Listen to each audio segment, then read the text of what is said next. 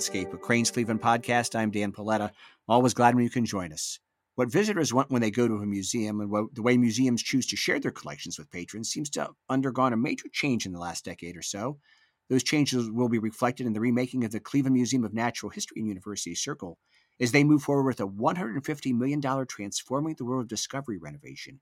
Here to talk about that transformation is Sonia Winner, the president and CEO of the museum. Sonia, thanks for being with us today. Absolutely. Before we dive into this major transformation, let's talk about you for a minute. You were born on a military base in the Philippines. That's a long way from Cleveland. That's right. I was born at Clark Air Force Base, which at the time was one of the largest military bases in the world.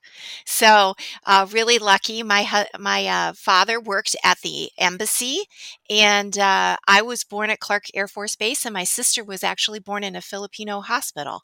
So, uh, great ties to uh, the Philippines. What? So, how did how does a person born in the Philippines on a military base land here? Well, I moved 14 times before high school. Wow. So uh, that is that's a long. That's a. I always say that I uh, have never been a stranger to anyone, and I'm always very good at introducing myself at cocktail parties.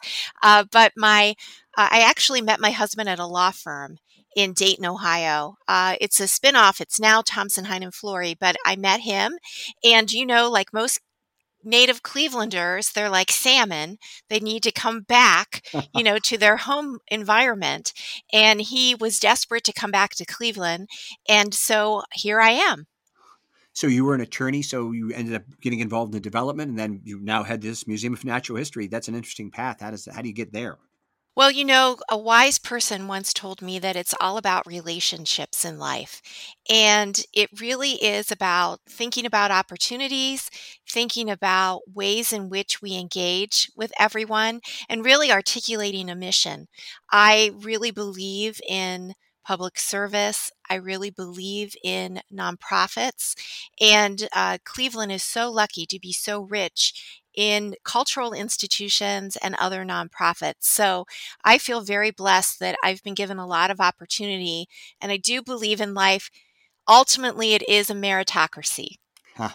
So you're in charge of a, a big and dedicated staff. Talk about your approach to leadership. How do you lead? So I think the most important part of any organization are the people. And I want to hire really great people. And then I want to get out of their way. Uh, I think it's really you're, important. You're my kind of boss, not I yes, I think any one of my colleagues would say that I am not a micromanager. Um, although I'm very good at editing, um, they tease me a lot about that. Uh, but I do believe that uh, if you hire really good people, you should let them be as creative as possible, as entrepreneurial as possible. I also think you should manage their results and and really measure them on on the results that they have rather than the day-to-day activities um, that they provide. And i also think that you have to understand how they relate to their colleagues which is such an important part of the soft skills that make a strong leader. Interesting the concept of soft skills that wasn't something we even talked about 30 years ago well, I think it's been really important in this environment, especially with COVID and the changing needs of employees. We survey employees, we ask them what they want. Um, we've done a variety of wellness days for employees. You know, we're a frontward facing institution that is never going to change. Uh, and we celebrate having our guests and visitors here, but we also know that employees have a lot of demands on their time. So uh, everybody has had an opportunity to go to the Cleveland Museum of Natural History, has some kind of story about their first visit or going there on a school trip. Do you have a story like that about the museum, your encounter with it? I do. Uh, well, as my children would say, I am a museum parent. Okay. And they always tease uh, my husband and I that wherever we go, we go to museums. You know, other kids were going to beaches and uh, ski vacations. Not our children; they were going to museums. And our our son, our firstborn, actually learned to walk at the museum. It would have these long, expansive areas that were carpeted, and he walked right in front of the cobra. So that is one of my fondest memories of being here. And there's not a day that goes by that I don't think about that and the magic that we can bring to families as part of the museum experience. it's great to hear about parents who take their children to a museum. When I was in high school, we had a teacher assign us a trip to the art museum, and he said he did it in part. He later told us because so many parents don't take their kids to any museums, he wanted you to get inside a museum at least once. So nice to hear that you made that a big part of your priorities. Well, you know, the interesting thing I think about museums, and particularly our museum, we have a great history. We've been around for over 100 years. So think about Cleveland 100 years ago. Uh, we had soldiers who had come from World War One. They had seen the amazing European museums. They had experienced the Spanish flu. Uh, we had a wonderful art museum and a wonderful orchestra. And a decision was made by civic leaders that we needed a natural history museum, but not just to share knowledge among scholars and researchers. It was really about sharing knowledge with the community. And even in our articles of incorporation, we talk about the diffusion of knowledge, that knowledge should be shared with the community. We have the second oldest education program in the country. We're really proud of that. We also have the Health Museum that is part of of the Museum of Natural History. So the conversations that we're having here are really about human health and the health of the planet. So let's talk a little bit about this transformation project. I had an opportunity to have William Griswold, your counterpart from the Museum of Art, join us for the landscape. And one of the things we talked about was this notion of providing visitors this more immersive, hands on experience instead of, hey, just look at this. What are some of the ways the design are going to reflect this opportunity to be, to be more hands on, more, more immersive when you come to the Natural History Museum? Well, Bill is a wonderful friend of ours and my next door neighbor. So I I want to say that art museums do a wonderful job of engaging the community, and particularly our museum of uh, art because it's free. I think that the Cleveland Museum of Natural History, the way that we are going to be able to really invite the visitors is that we have the opportunity of a 3D experience. You can touch uh, the thing objects that we have here uh, for the most part, and we are able to really tell the story of life, not necessarily on a timeline, but talking about human impact talking about what the visitor cares about uh, our new design of our exhibit space is all about inquiry. It's about the visitor asking questions. Why should I care about this? Why should I care about my health? What are the things that I should care about with the planet? And we also are unique because we have 5 million objects, but our collection is very focused on this region. This museum and our expansion could never be done in any other place on the world because we're celebrating the Great Lakes and the uniqueness of this geography uh, and geology that we have here uh, in the Cleveland region. Even though the, the museum that we're designing is specific for Cleveland and celebrates this region, is it going to be a transformational museum in terms of other museums saying this might be the way we want to go as well? Do you think a model for other museums? So we have kept going despite the pandemic. We continued on time and on budget uh, for this, and we will be one of the first museums to open really post pandemic. And it will be very unique as far as natural history museums are concerned. This will tell a unique story of life, not on a timeline we will have dinosaurs throughout the museum. Uh, we will have gemstones throughout the museum. You are going to be able to think about our natural areas, which we steward over 12,000 acres. Um, that exhibit will not just be a standing exhibit, it will be through, throughout the museum. And what we're trying to present to the visitor is an integrated story of life. That not life happen life doesn't happen on a timeline necessarily. It is that it is very interactive and we're all part of a larger story. We're all made of stardust. What does that mean for us? What does that mean for our planet? What's going on with our planet and the increasing temperatures. How does that affect us? How does that affect our own health? How does that affect uh, our insect populations, our bird populations, and other creatures that we spend our time here on Earth with? Sonia Winner joins us today for The Landscape, a Crain's Cleveland podcast. Sonia is the president and CEO of the Cleveland Museum of Natural History, undergoing a major transformation, a $150 million transformation Sonia, is, is, there also a change of mindset at museums? We talked about this more hands on experience, but also instead of saying, here's today's education program, and there's nothing wrong with that, of course, more of like a lifelong approach to it, a lifelong learning approach when you come to a museum? Absolutely. We want everyone to engage with this museum. Here's the wonderful thing about natural history and about the work that we do. Every single day, I see the future leaders of the world. And we aren't necessarily trying to make everyone a scientist, but we are trying to make everyone scientifically literate. And I think it's really important that throughout um, one's life, that one has the information so you can make the right decision when you go to the grocery store, when you vote, when you go and see your doctor, all of those decisions. And it's important for us to really instill that lifelong learning of science in our visitor. You know, we did a national study that was conducted by um, Marist, and it was a poll of what people feel about science and think about science. 88% of those who responded trust in science, and 85% want to learn more, and 92% think that health of the environment is very important to their own health. Yet, they really feel like they're falling behind on science. Uh, and in many ways, they feel as if they're they're not sure where they can get information and yet they believe in museums Almost 60% of the respondents say that they believe that museums and scientists present authentic information about health and science. We think that's incredibly important. I never really thought about that often. If you once you get out of high school or college, you, you would in many respects stop studying science unless you go to a museum, right?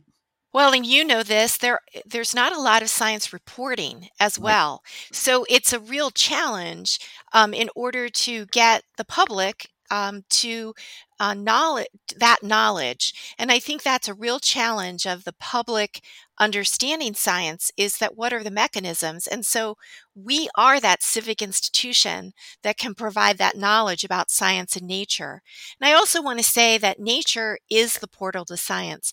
Almost every scientist that is on our staff has a childhood experience of why they were exposed to nature and why it's so important to them uh, and I think that's really unique as well, is making sure that every family has access uh, to nature. As you continue with this, this, museum remodeling, is it also going to expand the museum? Will the museum become bigger? Yes, very, very much. Um, we are very excited that it's almost 300,000 square feet that we will be reimagining and including our new wing, which is about 60,000 square feet. So overall, it's a complete remake of our campus uh, and really inviting the visitor in. You're going to be able to have uh, a glass of wine on Wade Oval and enjoy um, the beauty of University Circle.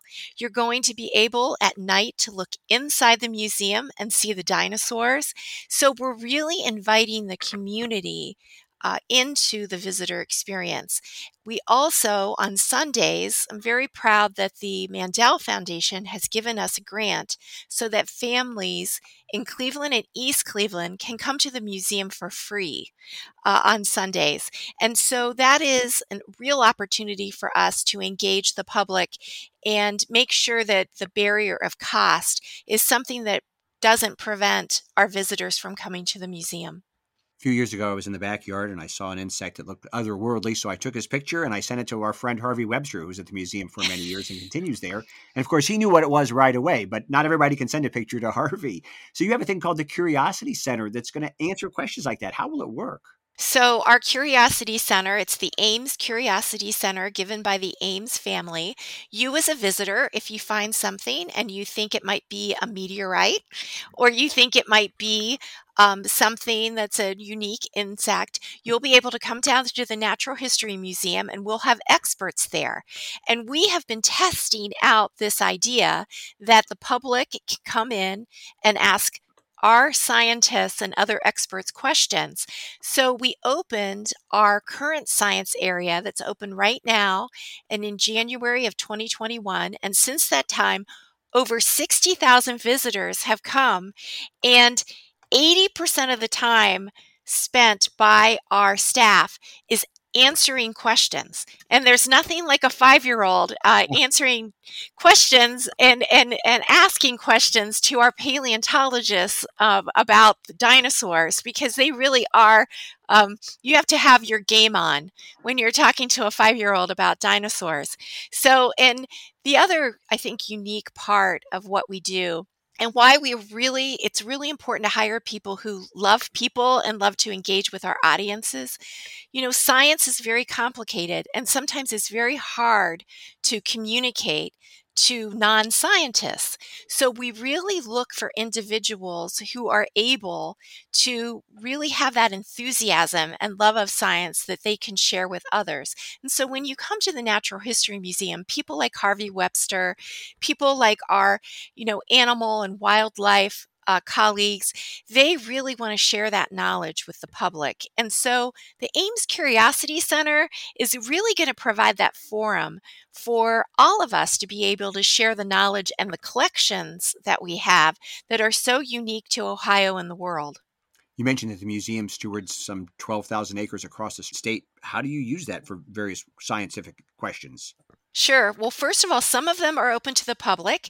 That we also do special tours so that we are not disturbing the fragility of those um, magnificent lands uh, that are unique to Ohio, have rare species and other things. We're actually conducting scientific experiments as well. The natural areas are so unique to the Cleveland Museum of Natural History, and uh, our scientists, you know, we have 12 scientists here at the museum and we're hiring more. They really are very focused on an integrated approach to the way that they um, can convey science and their discoveries. So they are using our natural areas as part of their scientific work. So you mentioned that this renovation project is under budget, which is always a good thing. Are you still on target for December 2024, do you think? We sure are. And, uh, you know, I'm very proud of the fact that we were able to put in our central utility plant, which is not sexy at all, but very important for those of you who know what that is. We were able to get that on time and slightly under budget. We had our gateway projects that came in, which is our Smith Courtyard, which is outside for the public to enjoy, our uh, amazing auditorium, the Murch Auditorium, and then our current science. All of that is open and we will be opening Wade Oval in November of 2022. So we're really excited um, to welcome the public, especially those who may come in um, by walking or public transportation. So finally, you mentioned you know the, the, goal is not to turn everyone into scientists, every little kid. Although it would be good if some of them did do that. What is what, absolutely? What is the goal of the Natural History Museum then? At the end of the day, well, the goal is for everyone to have a passion for nature and science. That's the goal is for everyone to love nature and science and to have a fun experience here at the museum. Well, I hope I know they're going to have a chance to do that now, and when December 2024 rounds around, it'll be even better. Sonia Winner, thanks so much for joining us today. Thank you so much. You know, and I always end that the best is yet to come for this museum. And that is a great song by Count Basie and Frank Sinatra, but the best is yet to come for this museum. Any Basie Sinatra reference is okay by me. Sonia, thanks for being with us today. thanks so much. Sonia Winner is the president and the CEO of the Cleveland Museum of Natural History. She joined us today for The Landscape, a Crain's Cleveland podcast. I'm Dan Paletta. We're always glad when you can join us, and we'll talk again soon.